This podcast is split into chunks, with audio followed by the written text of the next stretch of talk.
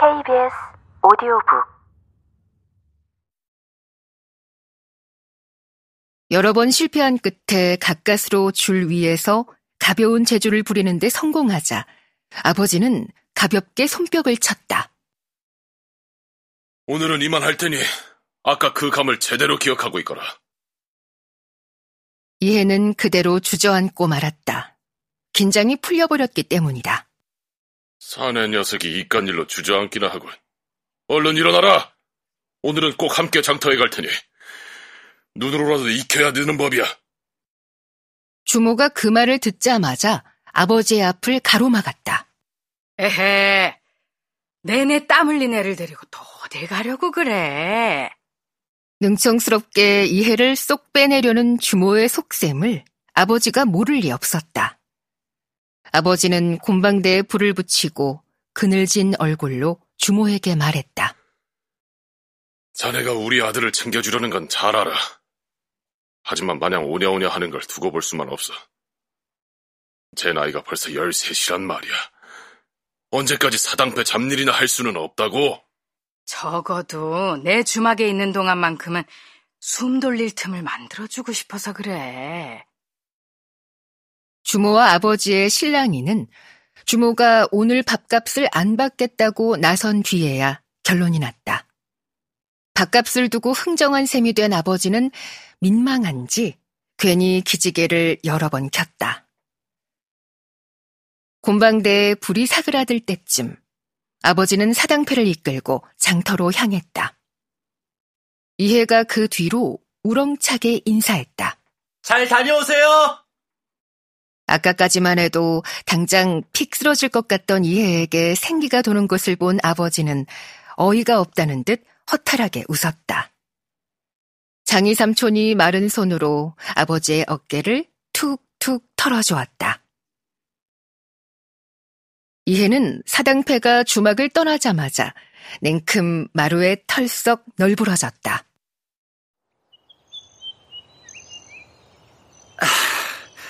이제야 살 것 같네요, 정말. 참 너희 부자는 세월이 지나도 똑같구나. 아비는 아들의 마음을 들여다볼 생각이 없고 아들은 아비 마음을 알아줄 생각이 없는 게. 주모가 그렇게 말하며 감주 한 그릇을 떠왔다. 이해는 달콤한 감주로 목을 축였다. 주모가 흡족하다는 듯 미소 지었다.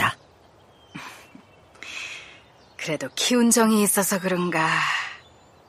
나는 네 편을 들 수밖에 없구나. 원래부터 몸이 좋지 않았던 이해의 어머니는 이해가 여섯 살이 되던 해에 세상을 떠났다. 전국을 쉼없이 돌아다니는 사당패의 삶이 힘에 붙였기 때문이다. 이해 역시 날 때부터 몸이 약한 탓에 아버지는 어린 이해마저 잘못될까 걱정했다. 그때 나선 사람이 이해 어머니와 둘도 없는 친구인 오견 주모였다. 주모는 이해가 8살이 되는 해까지 돌봐주겠노라 말했다. 아버지는 염치 없이 어찌 그럴 수 있겠냐고 사양했지만 주모는 이해를 위해서라며 아버지를 설득했다. 아버지는 결국 못 이기는 척 주모에게 이해를 맡겼다. 8살 때까지 이해는 주모와 살았다. 풍족하지는 않아도 끼니 걱정 없이 건강하게 자라났다. 그리고 자신을 극진히 보살펴준 주모를 친이모처럼 의지했다. 이해에게 주모의 주막은 늘 그리운 고향집이나 다름없었다. 주막을 떠나던 날 네가 어찌나 펑펑 울든지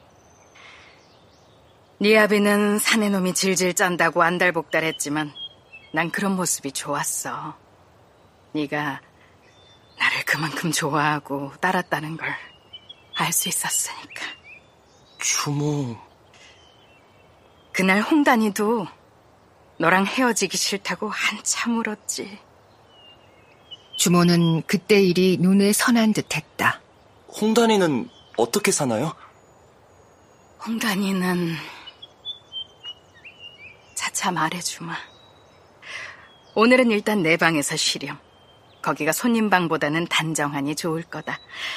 나는 손님 맞을 준비나 해야겠다. 아, 저도 거들게요. 아서라. 내 가게는 내 손으로 꾸리는 게 편해. 주모의 단호한 말에 이해는 토를 달지 않았다. 하지만 주모의 방에서 쉬는 동안에도 어딘가 꺼림칙한 기분을 떨칠 수 없었다. 주모는 왜 홍단에 대해 끝까지 말해주지 않았을까? 혹시 무슨 일이라도 있는 걸까?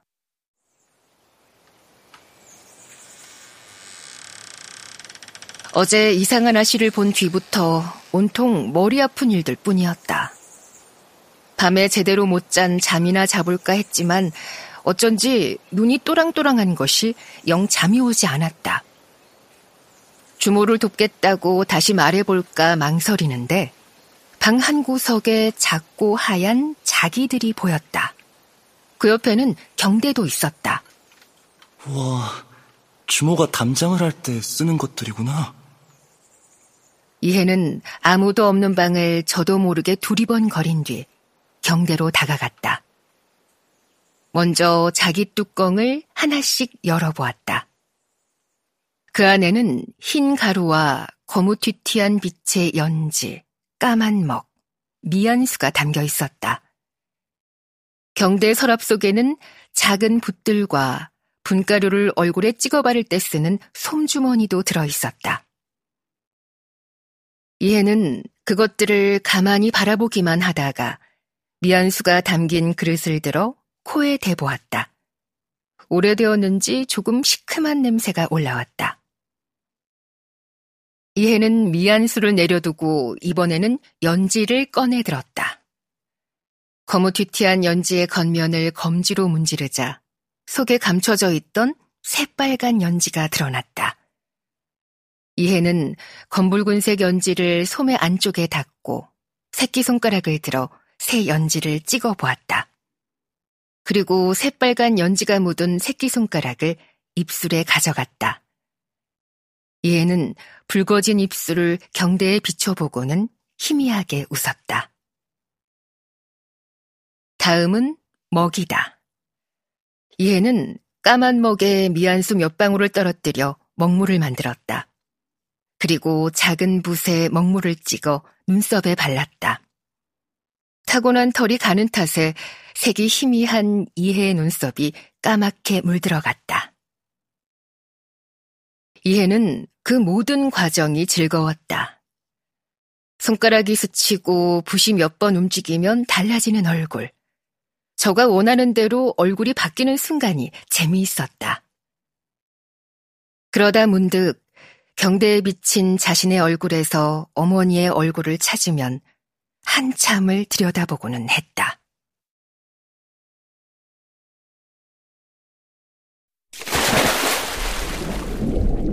KBS 오디오북